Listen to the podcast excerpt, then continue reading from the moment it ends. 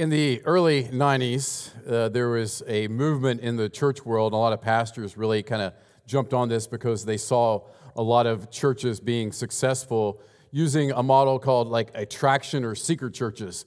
And kind of the premise of these seeker churches, these attractional churches, was that you just kind of bring people in through entertainment, through very practical, relevant uh, messages that really just kind of speak to like where people are at in their lives. And the basic logic was you get people in the door, you get them there, and then at some point, then you give them the meaty and substantive truths to help them see Jesus in the gospel. But it, sadly, I think that part of the problem was with these types of churches is kind of the old classic bait and switch kind of thing is it, what you people you bring people in, then they expect that to keep them, and so oftentimes these uh, things that they expected from the church, and they soon sound, found out that the church didn't actually believe those things, or they believed differently than the things they portrayed. And it's kind of a, a, very sticky situation because a lot of these people they had that led these churches had great hearts. They really desired to reach people for Jesus, but I feel like that the, the problem was that it just was not accurate to what the gospel is about. In fact, I was uh, looking on this one church, and it said at blank church, you can come and meet friends and neighbors. You hear positive, practical messages that uplift you each week, and it makes you feel good about yourself.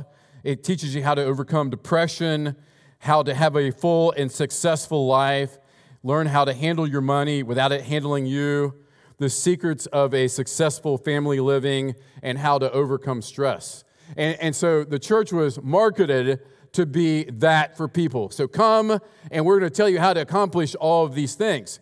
Well, the problem is uh, when you preach that and you don't preach lead in with the gospel, then you expect those things to change people's lives and you actually set people up for something they can't keep, right? If an unbeliever, a lost person, a person who's not trusting Jesus comes in and here's how to have a successful life, and they walk out, try to implement the five things practically you said to do in order to make that happen. They can't do that because they don't have the Holy Spirit, or if they're a believer and they're not in the Word, they don't have the power of the Spirit working through their life. And so it was, it was really a, a flaw in the approach that many churches took at that time. And the thing is, at Grace Church, we never want to get away from the truth is that faith comes by hearing and hearing through the Word of Christ. Faith comes through hearing.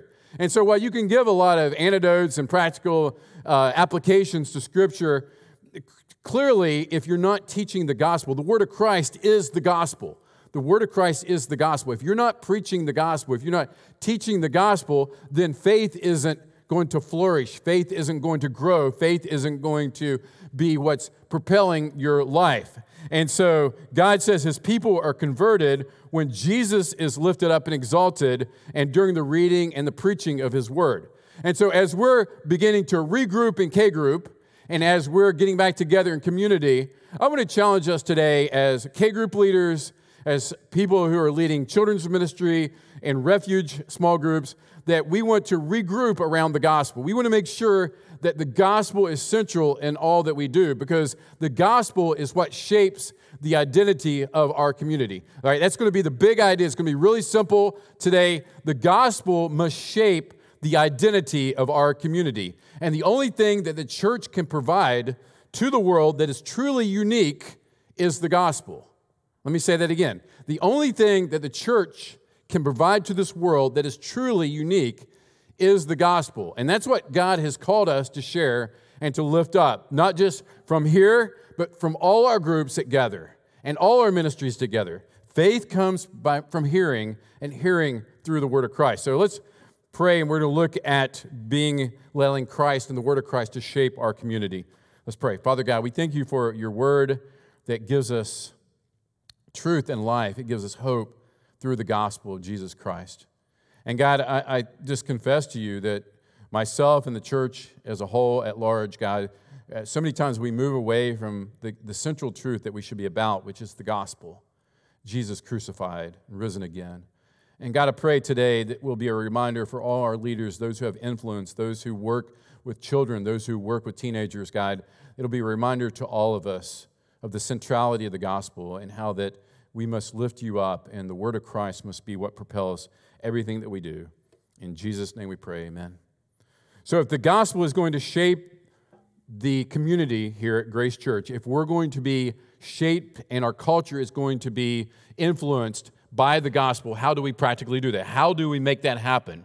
And here's the very first obvious thing we must have an unshakable confidence in the gospel. All right? If you're following along in the notes, you're following in scripture, write this down. If you're making notes, we must have an unshakable confidence in the gospel. Now, some of you may be thinking at this point, okay, I believe the gospel. I wouldn't be here. I wouldn't, I'm a Christian because of the gospel. I got that. I understand the gospel, what it's all about.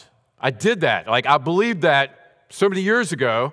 And so, why are we talking about having unshakable confidence in the gospel? Let me have you look at Colossians 2 6. It'll be on the screen you'd like to flip there in your Bible as well, follow along with us. We're going to be looking at a couple different passages, primary in 1 Peter, but Colossians 2 6. Paul writes, Therefore, as you received Christ Jesus the Lord, so walk in him. So, as you received Christ Jesus the Lord, so walk in him. How do we receive Jesus Christ? We receive Jesus Christ by faith. Those who accept Jesus in faith, Paul says, then ought to walk or to live and think as by faith we do the same thing that brought us to Christ. It's the same th- way that we live the Christian life. Think about that for a second. Think about your personal conversion. Think about when you put your faith in Jesus Christ. You, if you truly understood the gospel, you realized there was nothing that you could do. You couldn't earn it. You didn't measure up. As the songs that we sang so clearly today, there's nothing we could do. We were desperate. We were a wretch. We were in need of something beyond ourselves, outside of ourselves and we recognized that we needed Jesus. Without Jesus Christ, we had no hope for this life or for the next life. And we rested our faith, our trust, our hope fully in Jesus Christ. Well, Paul says the same way that you came to Jesus by faith, by trusting, is the same way that you live out your Christian life by faith in the Son of God who loved you and gave himself for you. You live by faith in God, in the provision that God gave us through Christ and the cross. And so, the context of this Colossians passage is the false teachers were confronting this church in Colossae, and they were saying that you had to have works and personal sacrifice, and that was how you were pleasing to God. And while it's true that works are a critical and essential aspect of the Christian life, they are the result of saving faith not the source of saving faith. Do you hear that? It's the result of saving faith. If true faith is in our life, Scripture says we're going to be conformed more and more to the image of Jesus Christ. We're going to walk in faith. But they flipped it around and made it about works and what we did versus what Jesus did on the cross. So our walk with God must be rooted in faith and therefore rooted in Jesus, just as salvation is. And so, otherwise, our spirituality is going to be based upon human performance, our effort. And you don't live for Christ any different than you came to Him by faith in Him. And then He propels you through the Spirit out of love and commitment to Jesus. And so, we keep walking in the gospel. I love this quote by one of my favorite authors, Jerry Bridges. It's kind of a longer quote, it's going to be on the screen. He writes Most Christians assume that the gospel is only for unbelievers. They see the gospel only as the door you walk through to be saved. The reality is that the gospel is more like a path that you walk along for the rest of your life until you go to be with the Lord. To put it in plain words, believers need to appropriate the gospel for themselves every day. We can begin each day with a deeply encouraging realization that I am accepted by God not on the basis of my personal performance, but on the basis of his infinitely perfect righteousness that we find through Jesus Christ. And so we wake up every day with the realization that we only can live by, for Jesus and we can only live this Christian life through faith in him. And Paul talks about this unshakable confidence also as he writes to Timothy in 2 Timothy 1 11 and 12. He says, And of this gospel I was appointed a herald and a apostle and a teacher. Verse 12. That is why I'm suffering as I am. Yet this is no cause for shame because I know whom I have believed. And I'm convinced that he is able to guard what I have entrusted to him until that day. Look at the unshakable confidence that Paul had in the gospel. He says, I belong to Jesus. I know I belong to Jesus, and He is guarding me. He is the one who's protecting my salvation.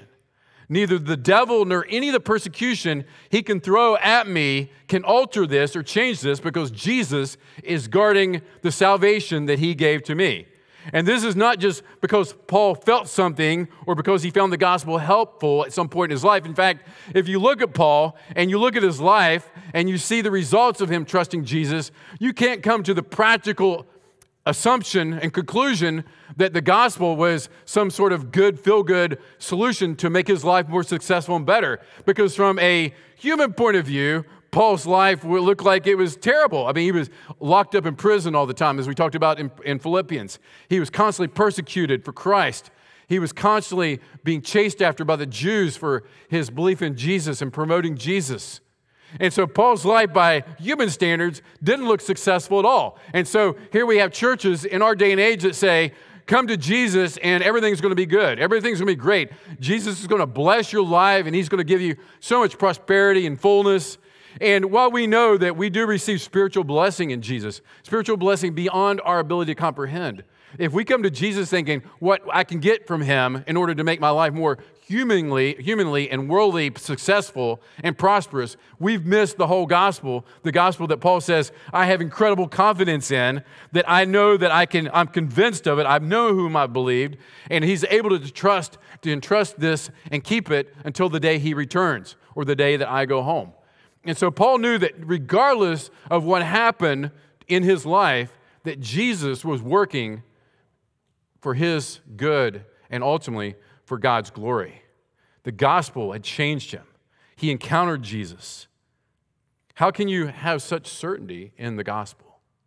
Because the truth is, many of us say we have a certainty and a belief in the gospel, but the way that we operate our lives and live our lives doesn't really portray that too much, does it?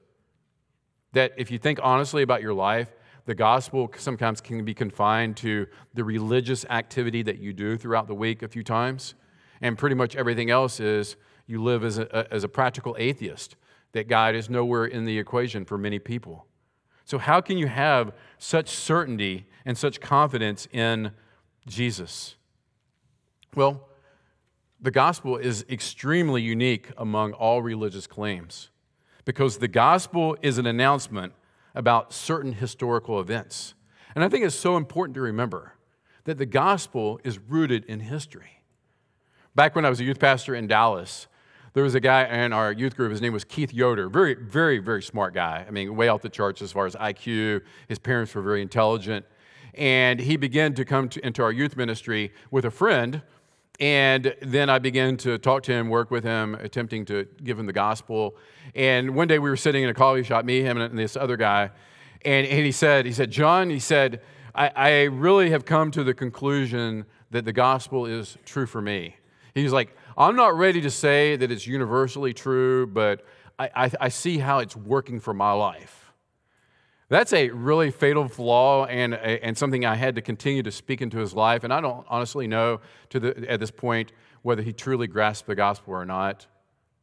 But you can't come to the gospel and say, it's true for me, but you know, for the people who live in this country or that world or under that religion, that's their truth. Because Jesus died and rose again. Scripture tells us that Jesus was born under the reign of Tiberius Caesar. It's a historical truth that Jesus was crucified for our sins, and after three days, he rose bodily, not spiritually, but bodily from the grave. And he was seen by countless witnesses. He interacted with many, many eyewitnesses. And the Apostle Paul tells us in Corinthians that if Christ wasn't raised from the dead, then we're not saved. We have no hope. And so the, the resurrection is the central tenet of our faith, and no other religion can make its validity based upon can state its validity state on these historical facts and truths like this. There's no other religion in the world that compares to the history that, that, that, the gospel is based upon and rooted upon. And so, while maybe you're newer to the faith or newer to church world and you think, well, I'm just kind of like that Keith guy, you know, this seems to be working for me at this point. You have to look in, at the truth historically of Scripture and see that it doesn't just make sense for you. It's truth regardless of how you feel about it. And so the gospel is good news because it doesn't depend upon us, how we think and how we feel. The gospel is about God and his faithfulness to his own purposes. I read some statistics this past week that Generation Z, which they tell us are people born between 1997 and 2012, so definitely not me, um, th- this is the least religious group in our history. In fact, 34% of this group 1997 through 2012 identify as atheists or agnostics. But still, if you look at those numbers, they're definitely disturbing, but it still shows that the majority of people, even in that age demographic, still believe in some sort of spirituality. They still follow some pseudo religion or go to some pseudo spiritual church. And so you still see people searching for something beyond themselves. They realize there's more out there.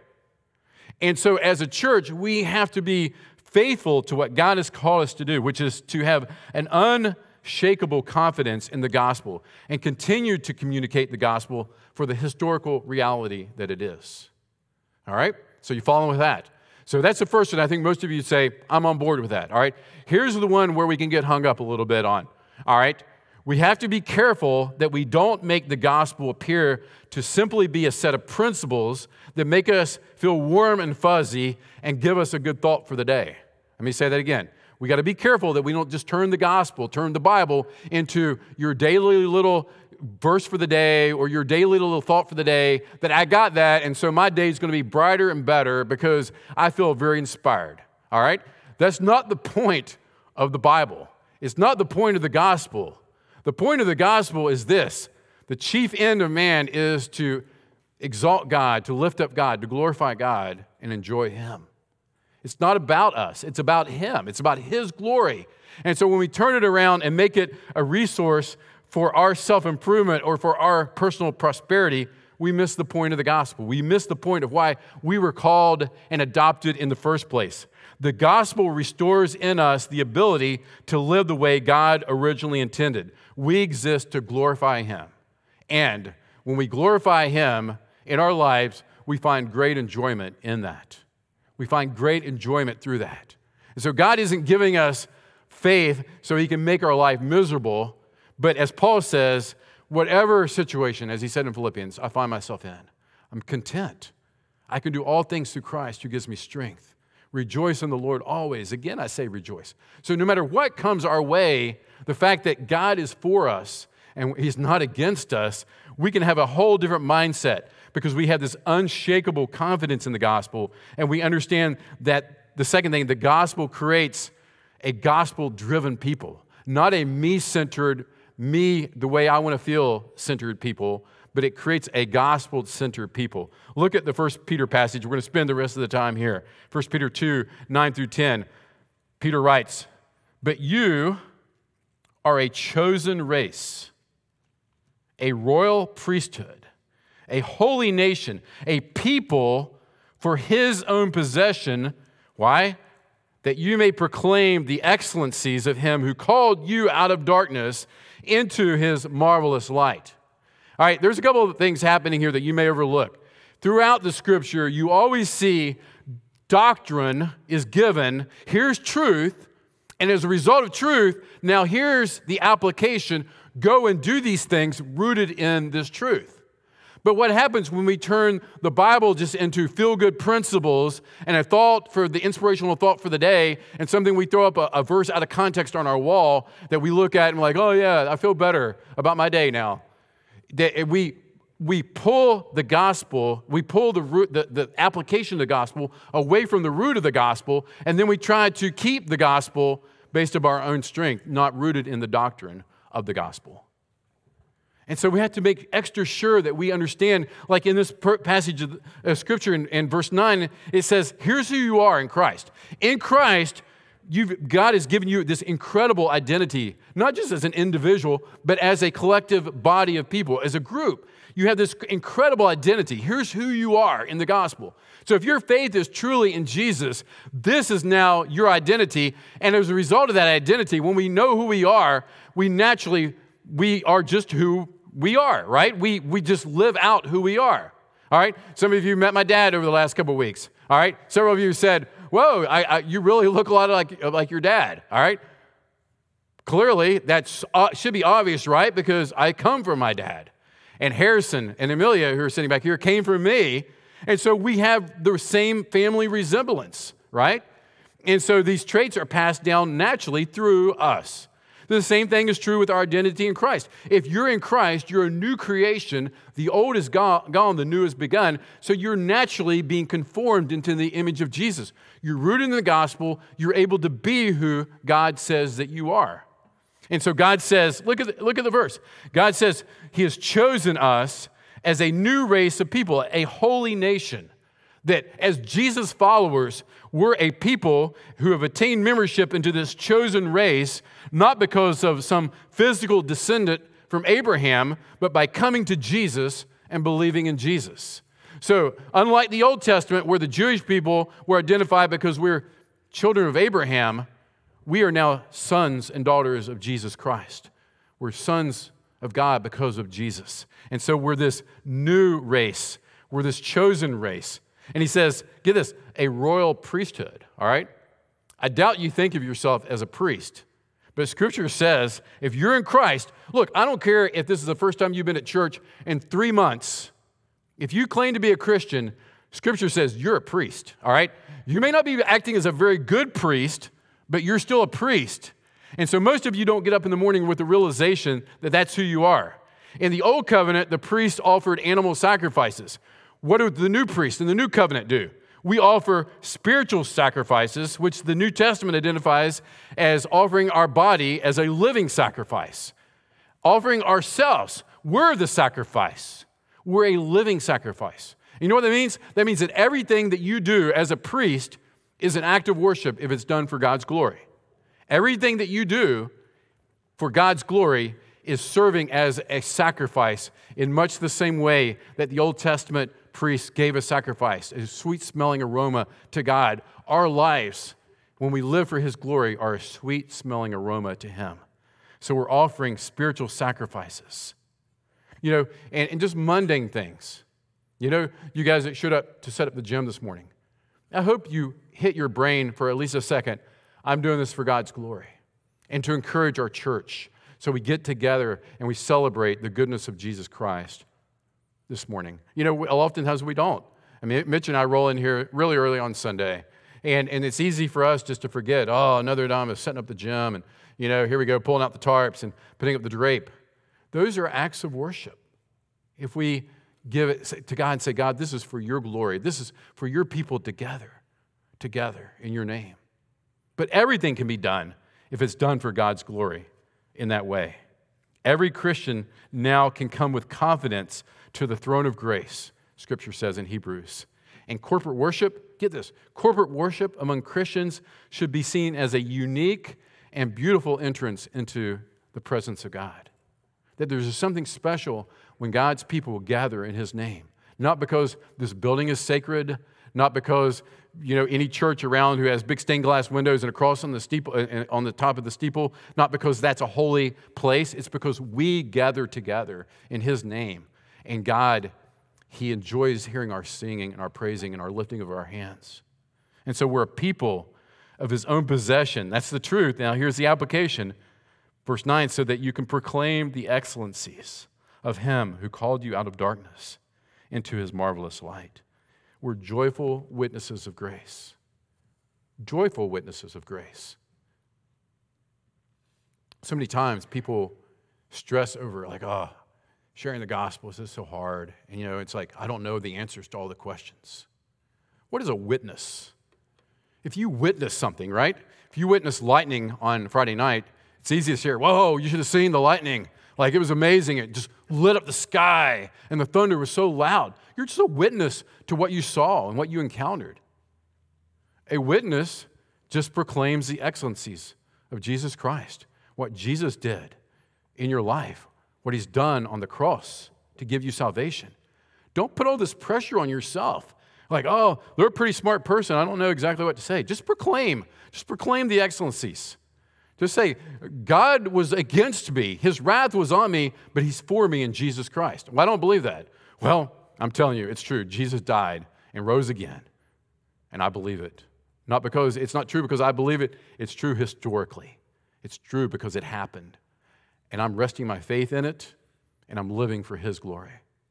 Well, I don't agree. Well, God bless you. Maybe we'll talk again. So don't put all this pressure on yourself.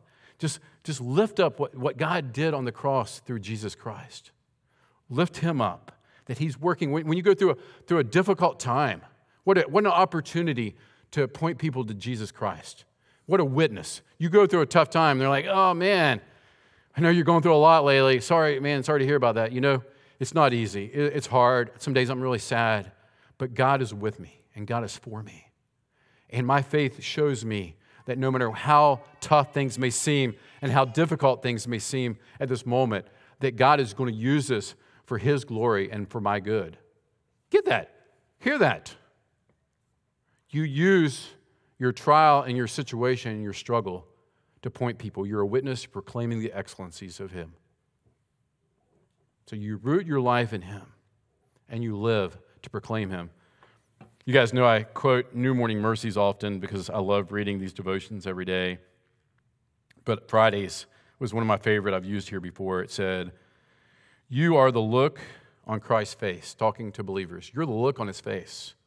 You are the tones of his voice. You are the touch of his hands. You are the physical representative of his grace. This is your mission in every relationship of your life to make the grace of the invisible King visible. You make Jesus visible through your love of the Word, through your knowledge of the Word, and through your application of the Word and becoming more and more like Christ.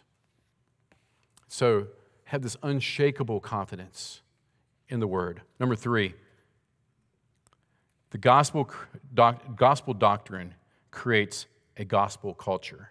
Look at verse 10. He says, You were once you were not a people, but now you are God's people. Once you had not received mercy, but now you have received mercy. So think about this for a second. Think about culture. We don't use that word a lot, but every church has a culture. It goes from the time you pull in the parking lot through what happens as you sit in your seat. Is this church friendly? Is it unfriendly? Do people there seem authentic? Are they real? Are they not? Every church has a culture. Every K group has a culture, right? You go to one K group, it's going to be one feel to it. You go to another K group, it's going to be a different feel to it. Not necessarily right or wrong, just everything has a culture to it. And scripture says that the gospel, the doctrine of the gospel, creates in us a gospel culture. What is a gospel culture? What is he talk, what are we talking about here? Every church has a culture, a gospel culture. What does it mean? He says, look, he says, you realize in verse 10, you had not received mercy. Once you had it, you didn't have it. You didn't have mercy from God. Because of your sin, you deserved hell and eternal separation from God. He says, here's who you were. The other day, Sean sent me a text message and with a picture. I got the picture because you got to see this. Go ahead and put that picture up here. Here's Colton. Colton loves to preach, all right? And, and so Colton sets up his little podium there, and he has a, what does he use for his earpiece? A pipe cleaner. He puts a little pipe cleaner by his ear, and he preaches eh, his little sermons there in the living room. It's, eh, it's so cute, adorable. Sean sends me these pictures.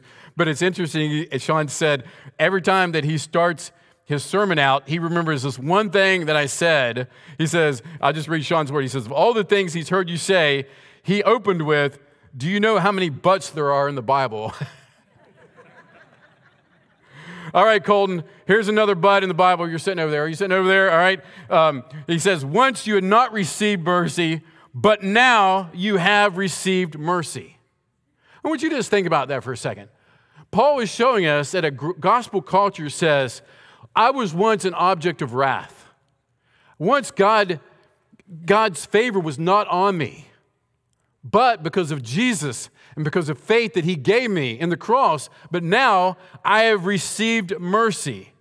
When we understand that our acceptance with God is not based upon our efforts and our works, but it's based upon Christ, it just changes the culture of our church. And we all, look, we all, if we know the doctrine here, we can still naturally just fall into, again and again, fall into just naturally falling into this performance mindset.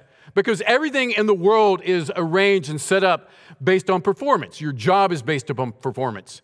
Your um, sports are based on performance. Everything that you do in life is based upon performance. But the gospel is just the totally opposite of that. It's based upon what Christ did, not what you do.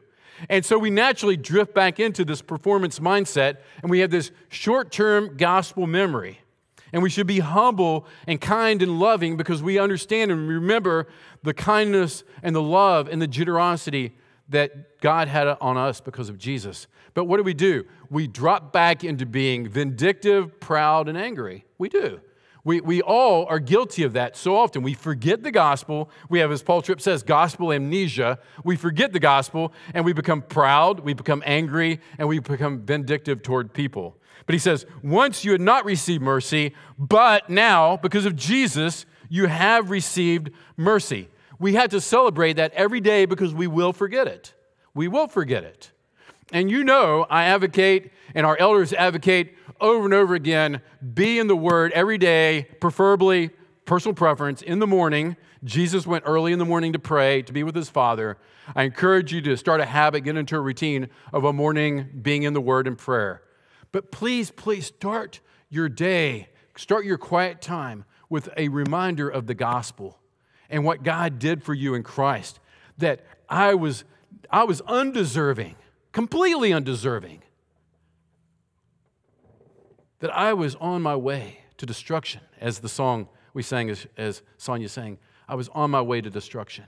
But Jesus came and saved me.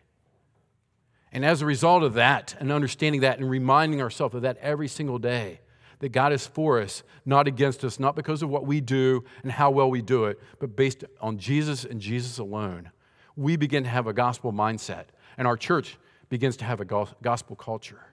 And it's gr- driven from this gospel doctrine that understands what Jesus did and who he is. And as a result of that, we live our lives in the same manner.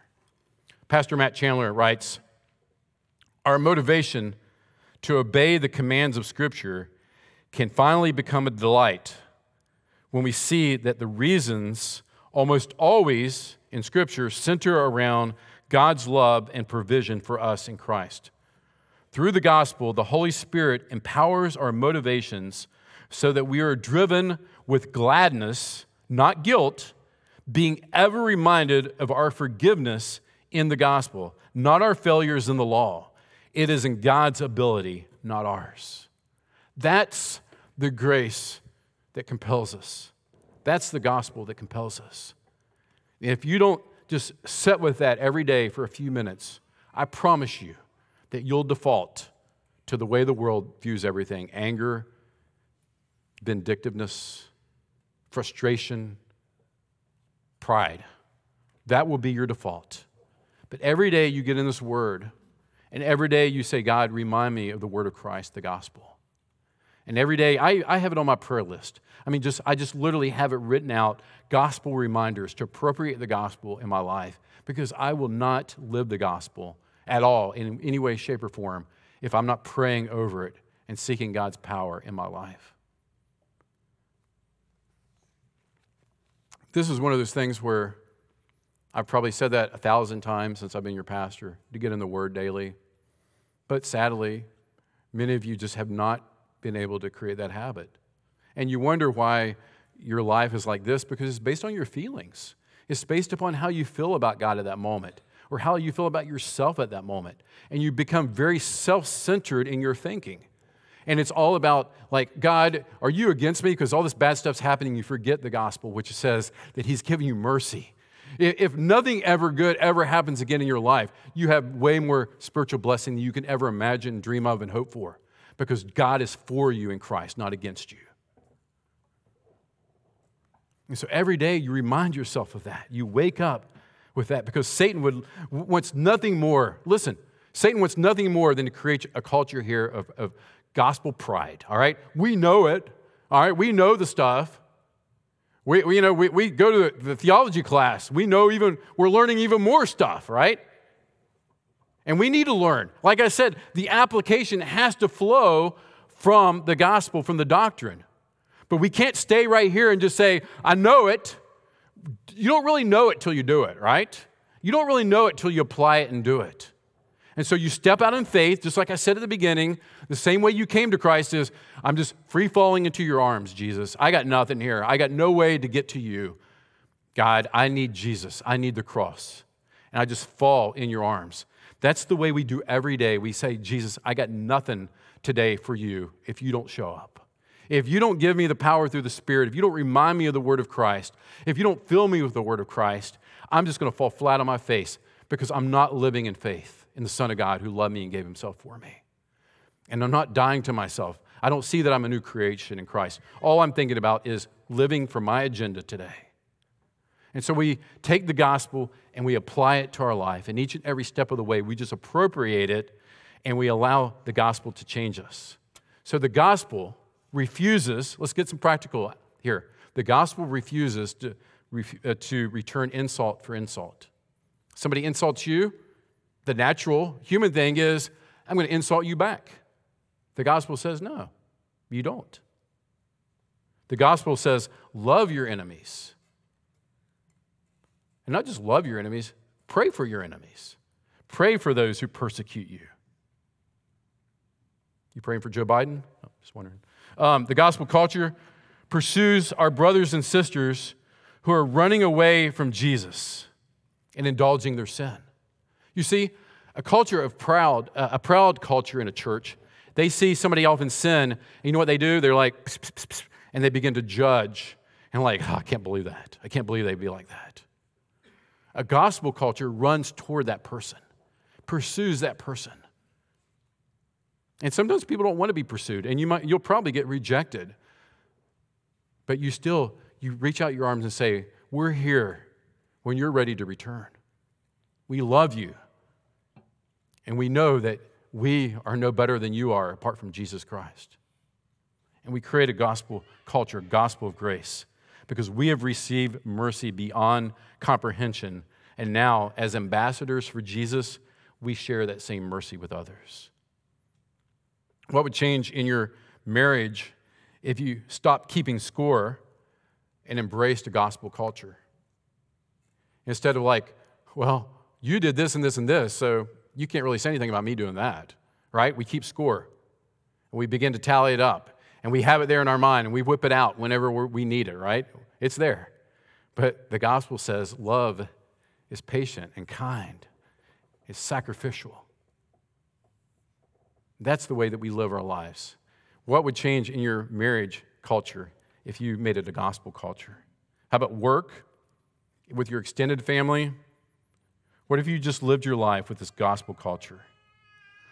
The gospel, God does not give us what our sins deserve, but He gave us mercy.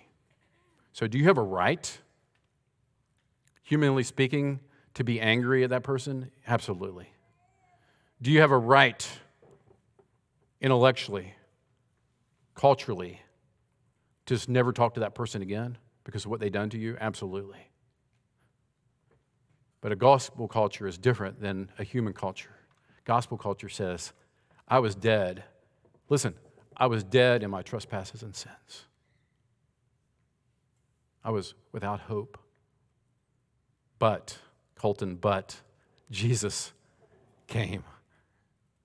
He loves. We love because He first loved us. He came for us when we couldn't come for Him. That's the gospel culture that Grace Church needs to have when we have unshakable confidence in the gospel. Number four, the doctrine of gospel grace, gospel grace creates a culture of grace that bears living witness to the power of Jesus. Bears living witness. Let me just read these last two verses and then we'll close verse 11 and 12. Beloved, I urge you as sojourners and exiles. So he's reminding them This world ain't your home, all right? You're just coming through it for a little while, but you're exiting out, and you're going to stand before God one day. I urge you, as sojourners and exiles, to abstain from the passions of your flesh. So, these passions to be vindictive and angry and to hurt people and to retaliate and get even, he says, he says I, abstain from them. Don't give in to them. And they wage war against your soul. You know that feeling, right? You know that war that's happening. He says, don't live that way. He says, keep your conduct among the Gentiles or the unbelievers honorable, so that when they speak against you as evildoers, they may see your good deeds and glorify you, right? No, and glorify God on the day of visitation. So he says, Here's who you are. And as a result of who you are, now be who you are. Live the life that he has empowered you to live and seek him daily. Seek him in relationship. And out of that, out of his word, comes the power. Because faith comes by hearing, right? And hearing by the word of Christ. We apply the word of Christ. We hear it, we apply it, and our lives are different, and people notice. They see our good deeds and glorify God on the day of visitation. So, our head, heart, and hands. Head, the doctrine of grace will lead to a culture of grace if you really get grace, if you really get the gospel, okay? The doctrine of grace will lead you to a culture of grace. In your home, if you and your spouse really understand the doctrine of grace and you're digging down deep to the gospel of grace, your home will be a culture of grace. Our church will be a culture of grace. Your K group will be a culture of grace. So, our heart, we must rehearse and pray the gospel just every morning. Just start every day, just in the gospel, praying the gospel, living the gospel, asking God for the power. And then our hands. Who do you need to show mercy to? If we're going to be, listen, if we're going to be a culture of grace, there's some people in this room that you need to go and make things right with, plain and simple. There's some people who have wronged you and they don't really deserve for you to be kind to them. They've really hurt you bad. They've hurt your family bad. They've said things about you. And humanly speaking, you should just keep your grudge going and you should be angry. The gospel says Jesus came for us when we could not come for him. You represent Jesus, you're his ambassador. A culture of grace begins with a person on this side of the room not avoiding a person on this side of the room. Refusing to allow your feelings about this person here to stop you from going to their K group. But you say, Jesus, you loved me. And there's nothing I can do to earn your love. You did what I could never do. That's what I want because I love you so much. And out of that gospel generosity and just love for Jesus, it compels you to do the commands of Scripture. Let's pray. Father God, I, pray for Grace Church that we truly will regroup around the gospel. May our conversations in K Group, may our conversations outside of K Group, may our conversations in the yard before K Group be pointing to the gospel through our good deeds and through our love for one another, that the neighbors around us will see something's different about us. Through our kindness, through our forgiveness, through our patience, that people will recognize that our culture here at Grace is representing you, Jesus, because that's what we're here for. We're followers of you. We're your, your people, your race. We're your chosen priesthood. And we want to represent you well. And God, I pray that you'll just give the people in here feel convicted by the Spirit to make things right so that the sin that's in our camp, so to speak, will not permeate and take root and spread, but God, you will allow them to go and make things right and to heal those wounds that have been festering for so long. And God, may we truly be a people who represent you well. In Jesus' name, amen.